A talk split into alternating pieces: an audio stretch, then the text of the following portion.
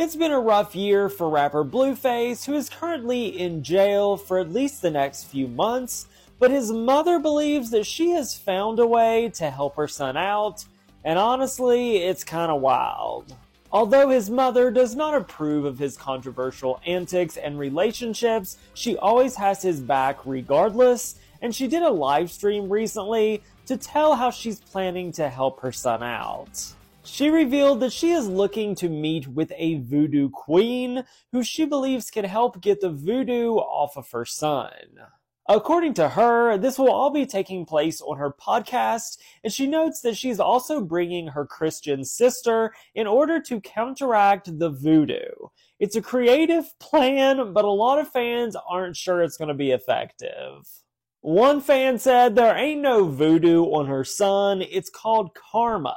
I don't think it's voodoo. I think it's accountability for his actions catching up with him. Short Cast Club